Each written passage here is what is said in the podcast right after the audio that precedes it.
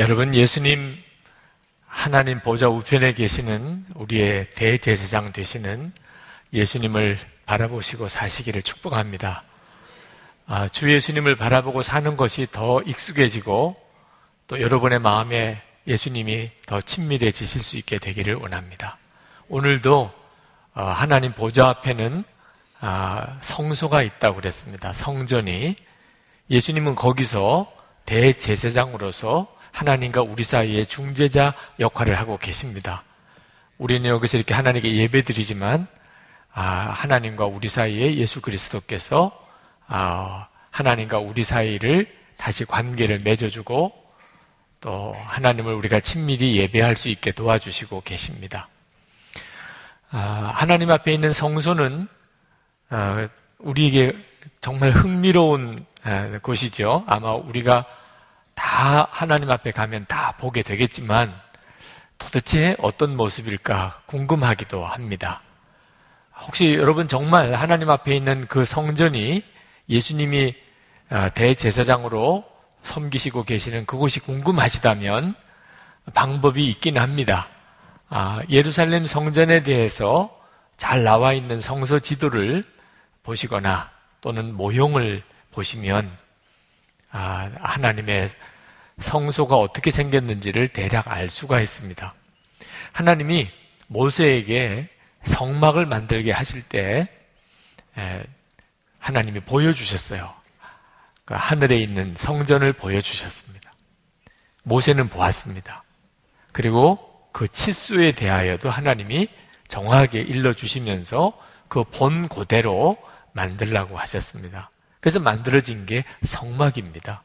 그 성막을 가지고 건물로 지은 것이 성전입니다.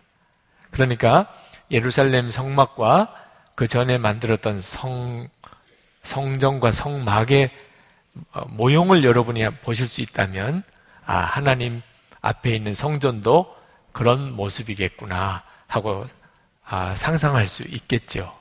실제로 가서 보는 것만큼은 아니겠지만, 아, 대략 이런 모습이겠구나 하는 생각은 하실 수가 있겠습니다. 여러분, 우리가 이 땅에서 보는 것과 실제로 더 실제인 하늘나라에 대해서 우리가 눈이 열려야 합니다. 세상만 전부인 줄 알고 살다가는 아, 평생 살고 헛수고하게 되었음을 깨닫게 되니까 말입니다. 오늘 이렇게 예배 드리러 오셨잖아요. 예배당에. 아, 천국에 들어가는 느낌을 여러분이 아마 가지실 수 있게 될지 모르겠습니다. 아, 천국에 갈 때도 내가 이렇게 가겠지. 여러분, 예배 드리는데 이 예배는 하나님 앞에서 드려지는 예배와 아주 흡사합니다. 음, 모형이라고 그랬습니다. 그림자라고 했습니다. 오늘 여러분들이 예배 드릴 때 하나님께서 받으시는 천상에서 드리는 예배를 드린다고 한번 생각해 보십시오. 그러면 여러분의 영이 확 열리는 것을 경험하게 됩니다. 옆에 앉으신 분들은 천국에서 같이 만날 분들입니다. 오늘은 잠깐 이렇게 얼굴 보고 아, 집으로 각각 돌아가시지만 이제 천국에 갈 때는 거기서 영원히 같이 사실 것입니다. 그러니 낯, 낯선 분이라도 어, 인사는 잘 해두시기 바랍니다. 네. 여러분, 하나님께서 오늘 우리에게 점점 그 눈을 열어 주십니다. 이 세상이 전부가 아니고 어, 하늘나라에서는 너무 놀라운 일들이 벌어지고 있다는 사실을. 그 가장 놀라운 것이 어, 예수 그리스도에 대한 우리의 믿음의 눈이 열리는 것입니다.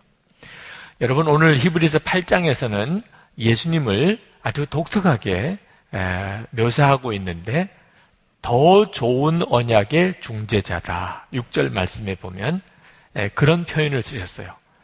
그러니까 이 땅에 있는 레위 지파 제사장과 비교해서 하신 말씀입니다. 이 땅의 레위 지파들은 아, 여기서 하나님께 제사를 드리지만 예수님은 아, 하늘에 있는 성전에서 더 좋은 언약의 중재자로서 대제사장의 역할을 감당하고 계시다. 그런 뜻인데 이 더 좋은 언약에 대한 말씀을 오늘 여러분에게 드리려고 합니다. 더 좋은 언약 또는 새 언약 이렇게 표현을 했는데 여러분들도 그동안에 여러 번 들으신 말씀입니다. 새 언약과 옛 언약. 들어보신 기억이 있으시죠? 네. 그런데 새 언약이 무엇이냐고 물으면 딱히 대답을 잘 하시지 못하십니다. 잘 모르신다는 뜻이죠. 들어본 적은 있는 것 같은데 나보고 설명하라 그러면 설명을 못하는 것이 우리가 참 답답하게 신앙생활을 하고 있는 실상입니다. 여러분 예수를 믿으면 하나님이 우리에게 주신 가장 놀라운 축복에 대한 표현이 우리는 새 언약의 축복을 받은 겁니다. 근데 그 새 언약이 뭔지 내가 남에게 설명을 못 한다면 우리 신앙생활이 왜 답답한지 그 답이 오는 것이겠죠. 네. 오늘 여러분 이 새 언약에 대해서 분명하게 이해하고 또 믿고 누려지게 되기를 축복합니다. 오늘 제가 새 언약에 대한 설명을 여러분에게 드릴 때 여러분이 모르던 내용이 아니고 여러분이 이미 다 알고 있었던 내용이라는 것을 깨닫게 되실 겁니다. 그러니 더 속 터지는 일이죠. 네. 차라리 몰랐다면 오늘 처음 듣겠지만, 몰랐어요. 그러겠지만, 이미 다 알고 있는 내용을 정확하게 내가 붙잡고 있지 못했으니 답답한 일입니다. 여러분, 새 언약에 대한 말씀을 드리려고 하니까 옛 언약에 대해서 또 설명을 드려야 이해가 되겠지요. 하나님이 우리에게 언약을 두 번 주셨습니다. 첫 번째 주신 것을 옛 언약이라고. 첫 그 다음에 주신 언약을 새 언약이라고 하셨는데 예, 옛 언약은 언제 주셨느냐 하면 이스라엘 백성들에게 율법을 주실 때입니다. 하나님이 이스라엘 백성을 아, 광야로 인도하시고 시내산에서 아, 십계명을 주시면서 하나님의 율법을 주셨어요. 그 하나님의 율법을 주신 것은 대단히 완전한 율법입니다. 하나님이 주신 것이에요. 그러니 하나님의 율법이 부족함이 있다고 전혀 말할 수가 없습니다. 하나님이 우리에게 율법을 주신 것은 우리가 복을 받고 그리고 하나님의 거룩한 백성이 될 수 있는 길을 가르쳐 주신 겁니다. 그러니 대단히 좋은 거죠. 그러면서 언약을 주셨어요. 그 언약은 간단히 설명하면 이 하나님의 율법대로 살면 하나님이 복을 주실 것이고 이 율법대로 살지 않으면 하나님이 저주를 내리실 것이다. 라고 말씀하신 겁니다. 하나님이 이 언약을 주신 이유는 이스라엘 백성들이 율법을 잘 지켜서 복을 받게 하고 싶으신 거예요. 잘 기억하십시오. 하나님은 오직 그 뜻이 있으신 겁니다. 이스라엘 백성들이 부러운 것은 바로 이 언약과 율법을 가지고 있다는 거예요. 다시 말하면 잘 살고 복되는 길을 알고 있다는 겁니다. 이스라엘 백성들에게는 그것이 허락되었어요. 다른 백성에게는 정확하게 하나님의 율법이 주어지진 않았지만 이스라엘 백성들에게는 그 율법이 주어졌어요. 그래서 이스라엘 백성들은 어떻게 하면 하나님 앞에 복을 받으며 잘 살 수 있는지를 알고 있는 사람들입니다. 하나님이 저주를 말씀하신 것은 혹시라도 이스라엘 백성들이 이 하나님의 율법을 경솔히 생각하고 어기게 되는 일이 생길까봐 하나님이 경고를 하신 거예요. 그래서 제발 이 율법을 어기는 일이 없도록 하라고 하나님이 말씀하신 겁니다. 이 율법을 하나님이 주셨을 때 이스라엘 백성들은 대단히 기뻤어요.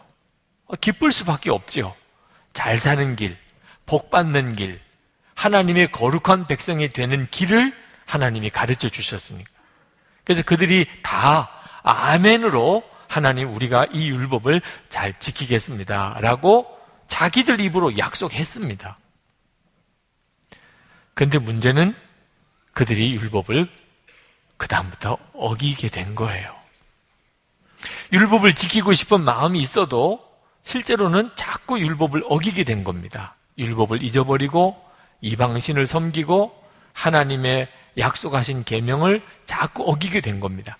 그러니 하나님은 어떻게 하셔야 돼요? 율법을 지키면 복을 주고 율법을 어기면 저주를 하겠다고 약속을 이스라엘 백성과 맺어 놓으셨어요. 율법을 어기니까 하나님이 이스라엘 백성들을 징계하실 수밖에 없게 됩니다. 이스라엘 백성들은 저주를 받게 됩니다. 나라 잃어버리게 되지요. 유리 방황하게 되지요. 계속 하나님으로부터 징계를 받지요. 선지자들이 너희들이 이렇게 하나님으로부터 징계를 당하는 것은 너희들이 하나님의 계명을 어겼기 때문이라고 성경은 계속해서 말씀하고 있습니다. 자, 이렇게 상황이 되니까 하나님께서 난감하신 형편이 된 거죠. 그래서 하나님이 언약을 바꾸십니다. 하나님이 처음에 지으신 첫 번째 언약을 하나님이 폐하십니다. 마음이 안 드십니까? 네, 하나님 마음대로 하시는 것 같아서 불쾌하십니까? 아니, 뭐 만드셨으면 지켜야지 끝까지. 또 하나님이 그걸 또 폐기하시다니 좀 불쾌하신 분들은 이해하고 나면 불쾌한 내용이 아닙니다. 하나님이 왜 첫 번째 언약을 폐기하셨느냐 하면 첫 번째 언약대로 계속 하자면 구원받을 사람도 없고 복을 받을 사람도 없고 하나님이 택한 백성들까지 다 저주를 받을 수밖에 없기 때문입니다. 첫 번째 언약은 하나님의 율법을 지키면 복을 주시고 어기면 저주하실 것이라는 것. 그래서 하나님이 새 언약을 만드십니다. 새 언약을. 더 좋은 언약을 만드십니다. 자, 근데 여기서 오해하지 마실 것은 하나님이 더 좋은 새 언약을 만드셨다는 것에 대해서 많은 성도들이 율법을 안 지켜도 되도록 하셨다고 오해합니다. 많은 성도들이 그런 오해를 하고 있습니다. 이제는 하나님이 율법은 안 지켜도 돼. 이렇게 만드셨다고 생각합니다. 절대 그렇지 않습니다. 여러분, 율법은 좋은 것입니다. 다시 말씀드리지만. 율법은 우리가 구원에 받는 방법을 가르쳐 주고, 하나님의 뜻대로 사는 길을 가르쳐 주고, 하나님이 복을 주실 수 있는 길을 가르쳐 주고, 우리가 거룩한 백성이 되도록 만들어 주는 방법을 분명히 가르쳐 주는 것입니다. 그러니까 좋은 것인데 왜 하나님이 율법을 버리시겠어요? 여러분, 하나님이 율법을 주실 때 어떻게 주셨는지를 한번 생각해 보셔야 됩니다. 신의 산에서 하나님께서 나타나셨습니다. 온 신의 산이 거룩한 연기로 덮였습니다. 그리고 그 신의 산이 진동했습니다. 하나님이 불 가운데로 임하셨습니다. 그리고 돌판에다가 하나님이 직접 하나님의 손가락으로 하나님의 십계명을 거기다가 기록하셨습니다. 이런 방법으로 하나님이 우리에게 무슨 말씀을 하신 적이 한 번도 없습니다. 하나님이 율법 십계명을 주실 때 그때 그 장면은 모세가 견딜 수 없이 두려웠었다고 그렇게 고백할 정도로 대단했습니다. 그렇게 주어진 율법입니다. 그 율법은 정말 귀한 것입니다. 근데 문제는 그 율법대로 살 수 있는 힘이 우리에게 없다는 데 문제가 있는 거예요. 그래서 하나님이 정하신 방법이 아, 우리 마음 속에 하나님이 들어오셔서 우리의 마음을 완전히 바꿔 놓으시겠다는 거예요. 우리의 마음을 뒤집어 놓으시겠다는 겁니다. 그 하나님의 새 언약이 10절 말씀에 나옵니다. 우리 한번 보실까요? 10절에.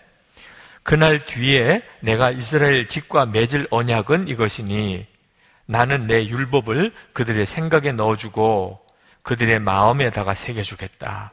그리하여 나는 그들의 하나님이 되고 그들은 내 백성이 될 것이다. 여러분, 이 하나님의 새 언약이 얼마나 놀랍습니까? 여러분 중에 적어도 몇 명은 기절을 해야 되는데 이미 다 들어서 아시는 내용이니까 기절하실 건 없으실 것 같아요. 네. 그러니까 여러분 새 언약이 뭔지를 정확히 알아야 합니다. 새 언약이 뭐죠? 도대체 옛 언약은 뭐며 새 언약은 뭐죠? 옛 언약은 하나님의 율법을 지키면 복 주시고 지키지 않으면 저주하시겠다고 하는 언약입니다. 새 언약은요 율법 안 지켜도 된다는 게 아니고 율법을 이제 지킬 수 있도록 해줄 줄 것이다. 어떻게요? 하나님이 하나님의 자녀들의 백성들의 마음 속에 들어오셔서 우리 마음에다가 하나님의 율법을 우리 생각에다가 하나님의 계명을 기록하시겠다는. 그래서 이제 우리가 마음과 생각으로 하나님의 계명을 지키는 자가 되게 해 주시겠다는 것이 새 언약입니다. 하나님께서 우리가 율법을 지키게 만들려고 하셨다면 아마 여러 가지 방법을 쓰실 수 있었어요. 구약 시대도 하나님이 하려고만 하셨다면 이스라엘 백성들이 철저하게 율법 지키고 살게도 하실 수 있었습니다. 예를 들면 하나님께서 이스라엘 백성들이 입에다가 아주 재갈을 물려놓고 하나님이 원하는 말만 하도록 또 술 아예 다 없애버려 마약 다 없애버려요. 그럼 뭐 어떻게 술을 마시고 마약을 합니까? 사랑하고 용서하는 하나님의 말씀대로 거룩하게 사는 것 지키지 않으면 즉시 벼락을 내려버려요. 이런 일들이 우리 사이에 막 일어난다면 그러면 다 하나님의 말씀을 잘 지킬 겁니다. 네. 근데 하나님은 그렇게 하기를 기뻐하지 않으셨다는 데 문제가 있습니다. 하나님은 우리가 두려워서 하나님의 계명을 지키는 것은 기쁨이 전혀 없으신 거예요. 하나님은 얼마든지 그렇게 하실 수 있지만 그렇게 하고 싶지 않으신 겁니다. 그래서 하나님이 택하신 새 언약의 방법은 우리 마음 속에 들어오시겠다는 거예요. 하나님께서. 그리고 그것을 예레미야, 에스겔 통해서 이미 예언자들을 통하여 미리 말씀하셨습니다. 내가 이제 날이 이르면 내 백성들의 마음 속에 내가 들어가서 하나님의 계명, 하나님의 율법을 그 마음이 기록하리라. 그리고 이제 그들은 내 백성이 되고 나는 그들의 하나님이 될 것이라. 이 엄청난 하나님의 새 언약이 예수 그리스도를 통하여 이루어졌어요. 우리가 예수님을 믿는 것은 이 새 언약의 축복을 받았다는 사실을 믿는 겁니다. 여러분 예수님 하면 십자가에 죽으신 것을 다 생각하지요. 우리를 위해서 십자가에서 법에 같은 피를 흘려 주셨습니다. 왜 그렇게 하셨죠? 우리의 죄를 다 사하시려고. 여러분들은 예수님을 믿고 모든 죄가 사함을 받았습니다. 그런데 여기까지가 끝이 아닙니다. 우리가 예수님을 믿는 것은 모든 죄가 사함을 받는 데서 끝난 게 아닙니다. 이제 진짜가 있는 거예요, 이제. 하나님이 정말 하시려는 게 이제 우리 가운데 임하게 되는 겁니다. 모든 죄가 사함을 받으니까 우리 안에 하나님의 거룩한 성령께서 들어오시게 되는 거예요. 여기까지 가야 비로소 예수님을 믿은 겁니다. 여러분, 예수님이 부활하시고 제자들과 같이 40일을 지내시고 그리고 승천하시기 전에 제자들에게 아주 신신당부를 하셔야 됐어요. 왜냐하면 예수님의 제자들이 너무 흥분하니까 예수님이 죽었다가 사흘 만에 살아나셨어요. 부활하신 예수님이 자기와 같이 계세요. 그리고 그 예수님이 이제 승천하시게 됩니다. 제자들이 생각할 때는 이제 때가 왔구나. 하나님의 나라가 이제 임하게 되는 거구나. 빨리 가서, 빨리 나가서 이 놀라운 소식을 사람들에게 전하자. 막 흥분이 되어 있었어요. 그때 예수님께서 제발 좀 가만히 있어. 아니야, 아직 아니라니까. 아직 움직이면 안 돼. 아직 나가서 전하는 거 하나님이 허락지 않으셨어. 그러시면서 사도행전 1장 4절부터 8절까지에 이렇게 말씀하셨습니다. 예루살렘을 떠나지 말고 내게 들은 바 아버지의 약속하신 것을 기다리라. 아버지의 약속하신 것이 있다는 거예요, 아직. 아직 하나님 아버지가 약속하신 게 이루어지지 않은 게 있다는 거예요. 예수님의 십자가에 죽으시고 부활까지 하셨지만 아직까지 이루어지지 않은 게 있다니까 하나님의 약속하신 거예요. 이 하나님의 약속이 바로 새 언약입니다. 그 하나님의 약속하신 게 그럼 뭐예요? 아직 이루어지지 않은 게. 요한은 물로 세례를 베풀었으나 너희는 몇 날이 못 되어 성령으로 세례를 받으리라. 오직 성령이 너에게 임하시면 너희가 권능을 받고 예루살렘과 온 유대와 사마리아 땅끝까지 이르러 내 증인이 되리라. 요게 지금 하나님이 약속하신 거라는 겁니다. 성령을 하나님의 백성들이 받게 되는 겁니다. 성령을. 여러분이 잘 아셔야 돼요. 우리가 예수 믿고 하나님이 우리에게 주신 약속은 성령을 받게 되는 겁니다. 하나님이 우리 속에 들어오시는 거예요. 우리 안에 오신 성령님은요, 예수님 안에 계시던 그분이에요. 놀라운 일이지 않습니까? 고린도 후서 1장 22절에 하나님이 우리에게 인치시고 보증으로 성령을 우리 마음에 주셨느니라. 모든 그리스도인에게 다 이루어진 일입니다. 그래서 우리는 하나님이 정말 살아계신 것을 알아요. 예수님이 살아계신 주님이라는 걸 우리가 다 압니다. 우리 안에 계시니까. 그러니까 우리는 서로 서로 하나님 믿으세요. 이렇게 말할 필요가 없어요. 여기 계신 여러분들 서로 서로 하나님 믿으세요. 하나님 진짜 살아계세요. 말할 필요가 없다니까. 왜? 다 알고 있으니까 다. 하나님을 다 마음에 모시고 사니까. 11절 말씀을 우리 같이 한번 읽겠습니다. 그리고 그들은 각각 자기 이웃과 자기 동족을 가르치려고 주님을 알라고 말하는 일이 없을 것이니 작은 사람으로부터 큰 사람에 이르기까지 모두 나를 알 것이기 때문이다. 모두 다 알아요. 모두 다. 여기 계신 분들은 다 알아요. 하나님이 살아계신 걸. 예수 믿으면 하나님이 살아계신 것을 다 알아요. 왜? 마음에 와 계시니까. 이 시간에 여러분의 마음을 한번 잘 살펴보십시오. 여러분의 마음. 너무너무 중요한 것이에요. 예수 믿은 사람의 마음은 너무너무 중요합니다. 하나님이 계세요. 여러분, 심장 뛰는 거 느끼십니까? 왼쪽 가슴에 손을 얹어 보세요. 심장 뛰는 거 느끼세요? 심장이 여러분 안에서 뛰고 있다는 것을 꼭 꺼내 봐야 합니까? 네. 느끼시죠? 네. 손만 얹어 봐도, 아, 심장이 내 속에서 뛰고 있구나. 여러분 성령님은 더 분명합니다. 성령님께서 여러분 안에 계신 것을 꼭 눈으로 봐야 됩니까? 심장을 볼 필요가 없듯이 예수 믿는 분들은 다 안 되니까. 오늘 여러분들이 이렇게 교회 와서 예배를 드리는 일이 보통 일이 아닙니다. 하나님 앞에 가서 예배 드릴 마음이 여러분 안에 계시는 성령의 역사입니다. 사람들이라고 다 이런 마음 가지고 있는 거 아닙니다. 여러분 안에서 역사하시는 성령의 역사를 이렇게 알아가는 것은 너무너무 재미있고 흥미있고 놀랍고 너무 놀라운 능력이 됩니다. 여러분이 다 지금 받은 축복입니다. 한 번은 코스타 집회 때 어느 청년이 제가 말씀을 전하고 난 다음에 질문을 하라 그랬더니 제일 먼저 어느 남자 청년의 손을 들고 질문을 하는데 질문하면서 펑펑 울어요. 목사님, 저는 목사님의 책도 다 읽어봤습니다. 목사님 설교도 많이 들었습니다. 저는 정말 날마다 회개하고 삽니다. 그런데 죄가, 죄가 끊어지지 않습니다. 아, 이 부분에 와서 이 청년이 우는 거예요. 목사님, 저는 진짜 죄 짓고 싶지 않은데 자꾸 죄가 지어집니다.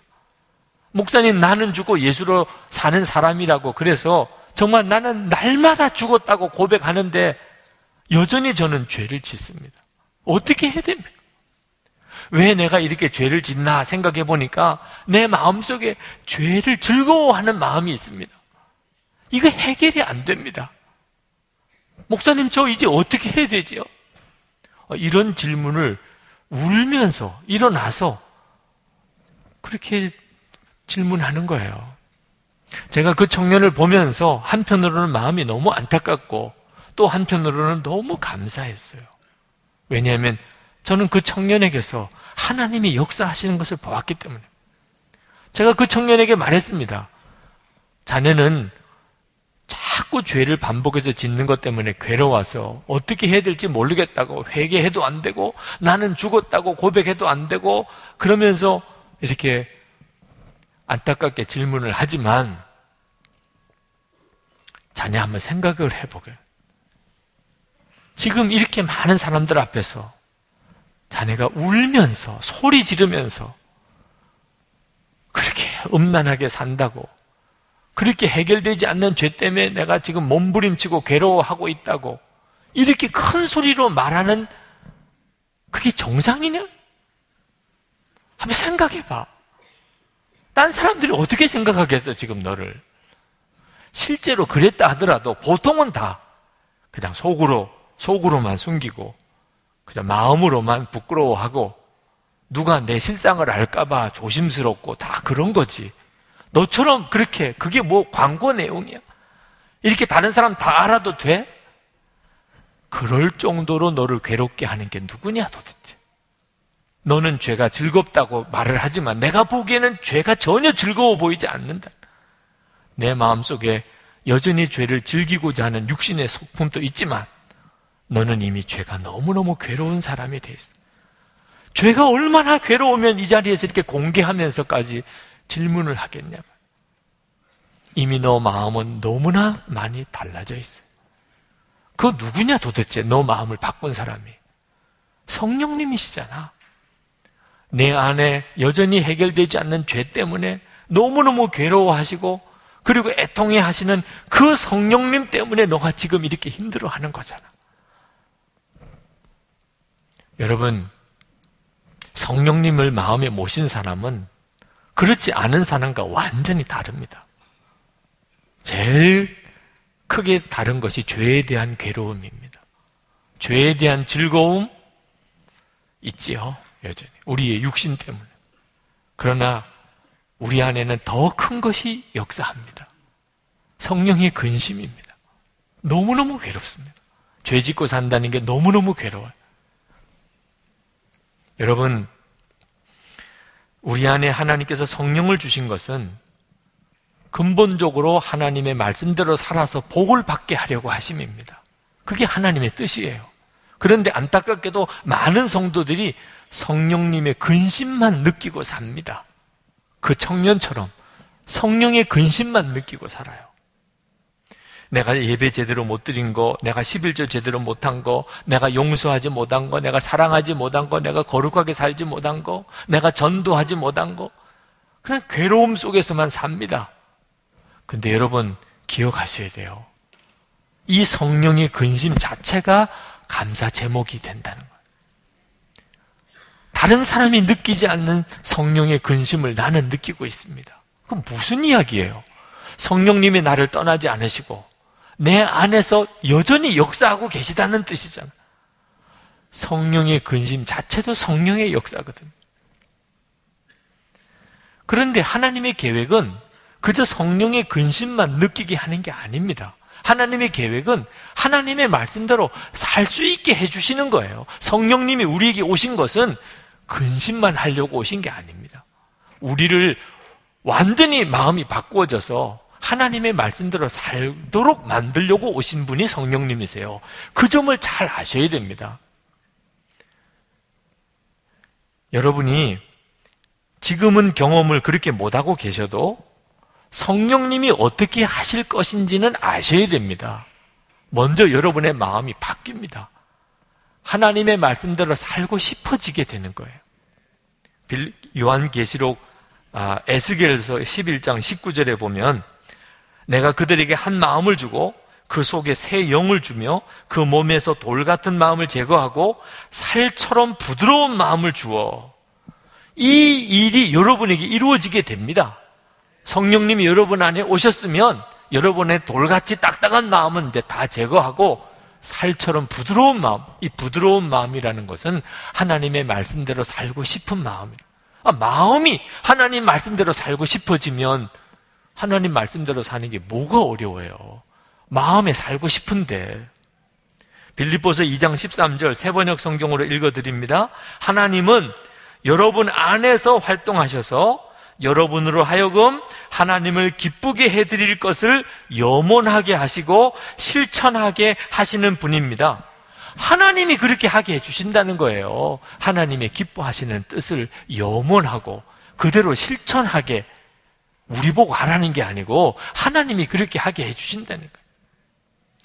하나님의 계명이 즐겁기까지 하다니까 로마서 7장 22절에 내 속사람으로는 하나님의 법을 즐거워하되 시편 1편 1절 2절 말씀에 복 있는 자는 오직 여호와의 율법을 즐거워하여 그의 율법을 주야로 묵상하는도다. 오늘 이 시간에 다 그렇다고 저는 생각은 안 합니다. 그러나 오늘 설교 듣는 게 즐거운 분이 계실 거예요. 하나님의 말씀을 아는 게 너무 재밌고 하나님의 복음에 대해서 눈이 뜨이는 게 너무 마음에 기쁨이 되는 분들이 이 자리에 계시잖아요. 얼굴 보면 안 되니까요. 성령님이세요. 여러분 안에 계시는 성령께서 지금 여러분 안에 하나님의 말씀을 듣기를 기뻐하고 즐거워하게 해주신다니까. 하나님의 말씀대로 살면 좋겠다. 이런 마음이 들게 해주신다니까. 성령님은 그렇게 해서 마음을 뒤집어 놓고 결국은 하나님의 말씀대로 살게 만드시는 분이 성령님이세요. 그렇다면 왜 나는 성령의 근심만 느끼고 있지? 그렇게 성령께서 내 마음을 뒤집어 놓는 일은 경험을 못할까? 이유는 여러분이 성령님에 대해서 정말 주목하고 성령님을 진짜 믿고 성령님에게 순종을 안 해보았기 때문이에요. 성령님이 여러분 안에 계신 것은 다 알지만 성령님에 대해서 별로 생각을 안 하고 사니까 성령님을 진짜 믿고 성령님에게 순종을 또 안 해보니까 그런 겁니다. 데살로니가 전서 5장 17절에 쉬지 말고 기도하라고 말씀하셨어요. 많은 성도들이 이 말씀을 기쁨으로 받기보다는 부담으로 받아요. 쉬지 말고 기도하라. 어떠세요? 여러분의 마음에. 부담이 되세요? 기쁘세요? 부담이 되시는 분들이 있으실 겁니다. 요즘 기도를 내가 잘 못하는데, 하, 내가 그게 문제야.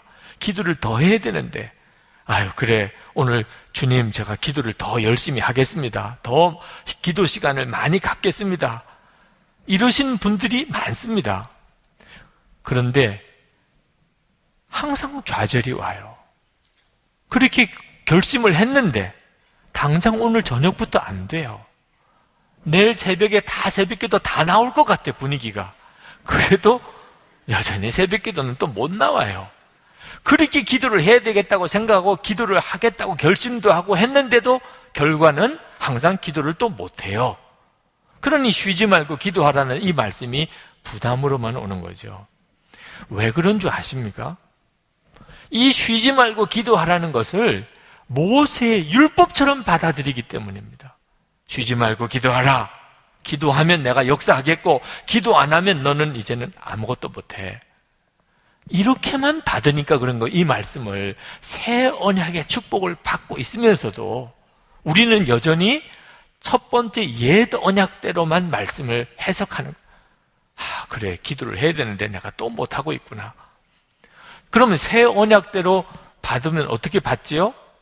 쉬지 말고 기도하라는 것은 하나님이 그렇게 해주시겠다는 뜻이구나. 하나님이 그렇게 해주시겠다는 거예요. 쉬지 말고 기도하는 거. 항상 기뻐하라. 쉬지 말고 기도하라. 범사에 감사하라. 이것은 너희를 향한 하나님의 뜻이니라. 하나님이 그렇게 해주시겠다는 뜻이라는 거예요. 그러니 우리가 어떻게 반응해야 맞지요? 쉬지 말고 기도해야 될 텐데 아, 쉬지 말고 기도하겠습니다.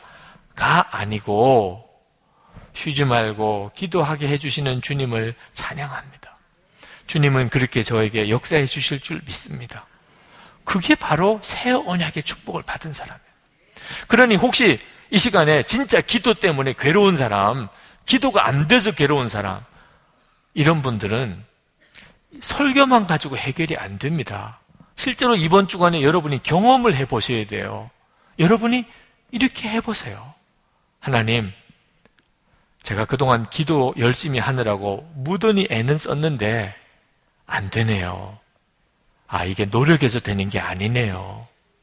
노력해서 되는 게 아니라니까. 열심히 기도하는 게 노력을 해서 되는 게 아니라니까. 저는 그동안 쓸데없이 노력만 많이 했습니다. 이제는 주님을 믿겠습니다. 주님이 기도하게 해주시는 분이신 걸 제가 믿겠습니다. 이제는 주님, 제가 어린애처럼 믿습니다. 제가 덜 기도하게 해주세요. 그러면 주님이 막 기뻐 웃으실 거예요. 너 진짜 그렇게 하지, 진짜. 내가 해주는 거라니까. 너가 기도 열심히 해서 되는 게 아니야. 너는 그렇게 할 수가 없어. 로마서 8장 26절부터 27절까지 한번 보세요. 이와 같이 성령도 우리의 연약함을 도우시나니 우리는 마땅히 기도할 바를 알지 못하나 오직 성령이 말할 수 없는 탄식으로 우리를 위하여 친히 간구하시느니라. 마음을 살피시는 이가 성령의 생각을 아시나니 이는 성령이 하나님의 뜻대로 성도를 위하여 간구하심이니라. 여러분들이 기도를 잘하고 싶으시면 기도하시는 성령님께 여러분이 주목하시면 돼요. 그 성령님의 리듬을 타시면 됩니다. 성령님이 기도를 하시는 분이시니까 여러분을 쉽게 기도하도록 끌고 가세요. 여러분이 이번 주간에 한번 정말 체험해 보세요. 그런데 조심할 것은 여러분이 그냥 주님 그럼 한번 해보세요. 그러면 아, 정말 제가 한번 볼게요. 한번 해보세요. 이런 태도를 가지면 안 된다는 이런 사람은 주님은 정말 평생 못 하시는 거죠. 네. 여러분이 할 일이 있습니다. 여러분이 정말 성령님을 환영하시는 거예요. 여러분과 함께 계신 것을 여러분이 정말 믿는 거예요. 마음을 여는 거예요, 마음을.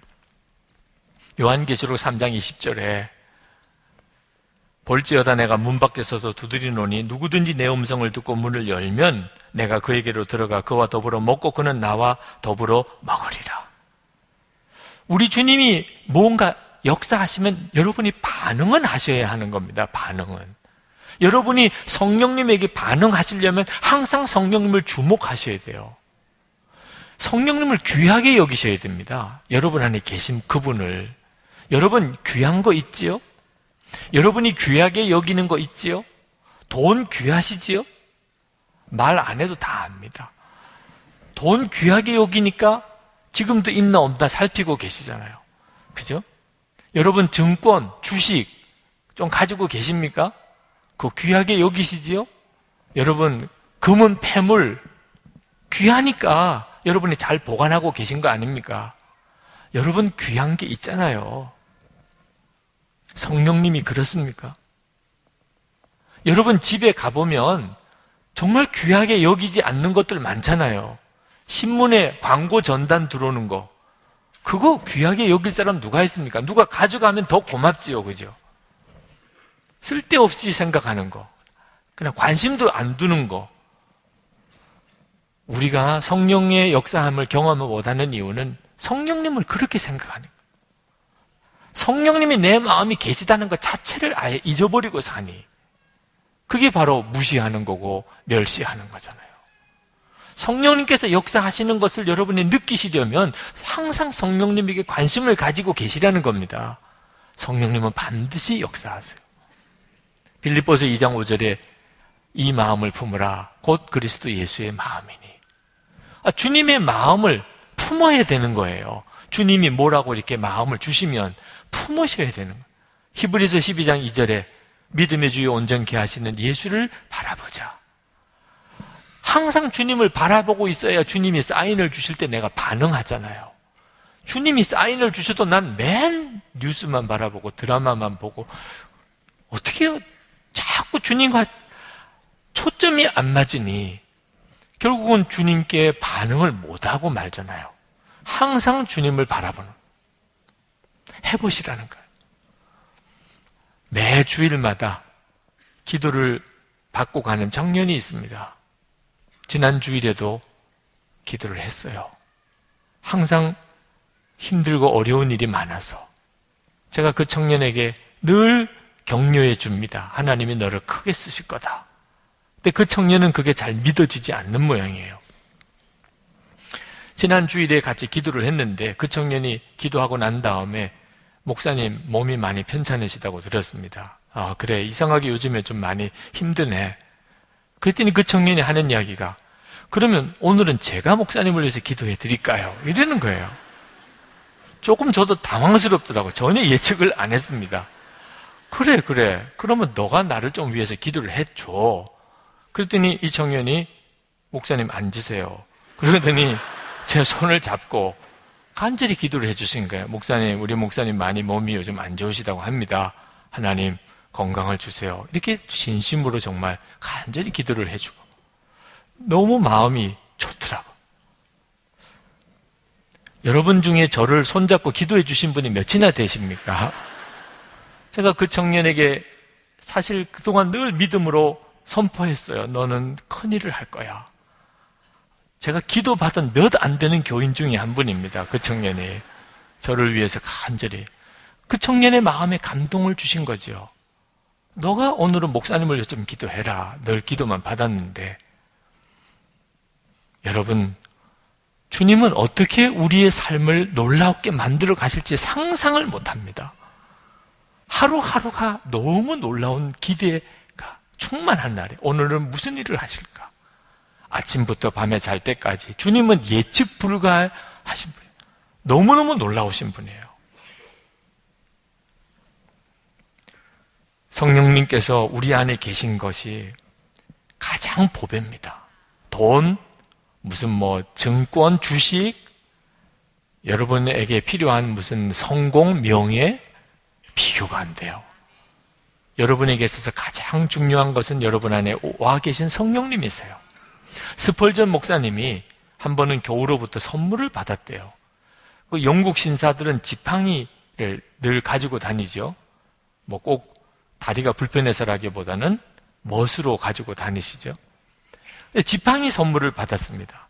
흑단목으로 된 아주 좋은 재질의 지팡이인데 선물이니까 거기에다가 금을 손잡이 부분에다가 금을 씌웠습니다. 거기다가 보석까지 박았어요. 어, 너무너무 고가의 아주 멋있는 지팡이를 선물을 받고 그걸 집에다가 잘 보관을 해 두었는데 도둑이 들어서 그 지팡이를 훔쳐갔어요. 도둑이야 뭐 지팡이가 무슨 소용이 있겠어요. 금이 탐나지. 그래서 지팡이를 부러뜨리고 그 손잡이 있는 부분에 금을 아, 벗겨내서 그걸로 망치를 두들겨서 그 금덩어리를 만들었습니다. 그리고는 전당포에 금은방에 가서 이걸 돈으로 바꿔달라고 가져갔어요. 금은방에서 그 금이 어, 어느 정도 좋은 금인가 하는 것을 이렇게 보니까 깜짝 놀랐어요. 그 금덩어리에 스펄전이라고 쓰여져 있는 거예요. 이 금은방 주인이 금방 눈치가 챘어요. 아, 이 사람이 도둑놈이구나. 스펄전 목사님 집에 가서 뭘 훔쳐가지고 이걸 막 망치로 두들겨서 가지고 온 거. 그는 망치를 두들겼지만 스펄전이라고 그 금에다가 새긴 글자는 지워지지가 않은 거. 그래서 경찰에 신고해서 그 사람은 잡히고 그 스펄전 목사님은 그걸 되찾으셨다 그래요.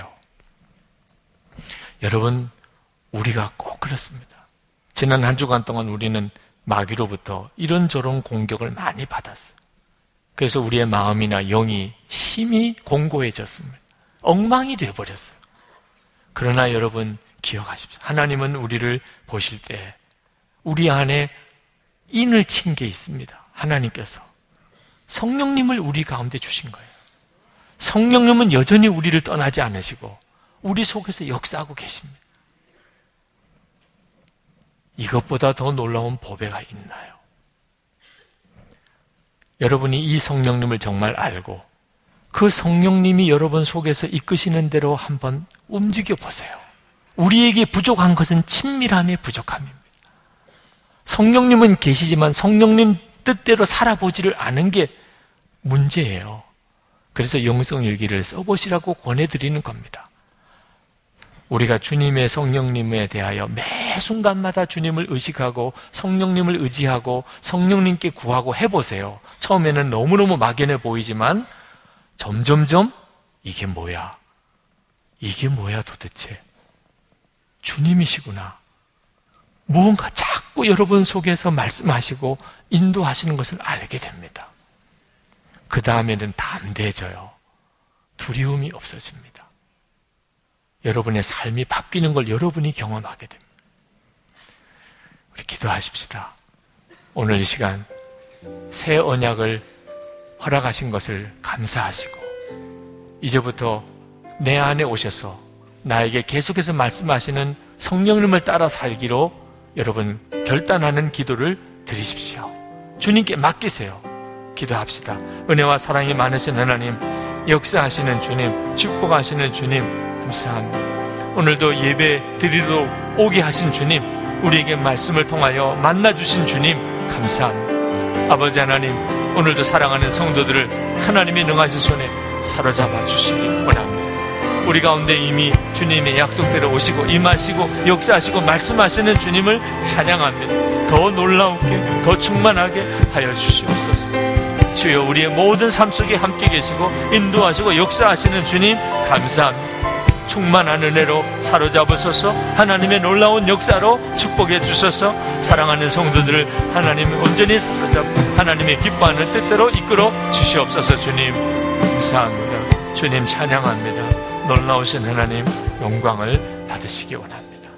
아버지 하나님, 주님이 그리 하시려고 오늘 저희들을 이곳에 부르셨으니 새 언약의 축복을 완전히 우리로 알게 하시고 주여 그동안에 우리가 쓸데없이 좌절하고 낙심했던 일이 많습니다. 하나님의 축복의 약속을 우리 힘으로 이루어 보려고 몸부림쳤던 순간도 많았습니다. 이제는 더욱 성령님을 의지하려고 합니다. 우리에게 오셔서 말씀대로 살게 해주시는 주님, 주님을 더욱 신뢰합니다. 주님만 믿습니다. 사랑하는 성도들의 심령 가운데 깊이 임하소서. 마음에 묶인 거 풀어주시고, 주여 기쁨으로 채워주시고, 하나님의 말씀대로 살고 싶어지게 해주시고, 이번 한 주간 동안 놀라운 승리를 경험하게 해주소서. 항상 기뻐하고 쉬지 말고 기도하고 범사에 감사하는 것이 되어지는 것을 경험하게 하소서. 죄에서 벗어나고 주님 거룩한 하나님의 자녀로 살게 하시고 축복을 나누어 주는 자가 되게 하시고 수많은 간증거리를 가지고 하나님 감사절을 지키게 해 주시옵소서. 하나님 다음 주간이 감사절입니다. 성도들의 마음의 심령에 감사가 넘치게 해 주소서. 우리가 드리는 감사로 수많은 어려운 사람들이 도움을 받게 됩니다. 성도들에게 복을 주소서. 성도들에게 기업의 복을 주소서. 하나님 마음대로 살 수 있도록 주님 역사해 주옵소서. 찬양합니다, 하나님. 영광을 주님 받으시기 원합니다. 오늘도 저희들이 하나님께 드린 헌금을 주님께 올려드립니다. 마음 밖에 드리지 못하는 어려운 이들도 있습니다. 주님 그들의 마음도 주님이 받아주시고 위로해 주시옵소서. 성도들의 삶을 통하여 이 나라와 민족이 바꿔지고 주여 북한이 통일이 되게 하시고 주님 세계 열방의 복음이 전해지게 해 주옵소서. 예수 그리스도 이름으로 간절히 축복하며 기도합나이다. 아멘.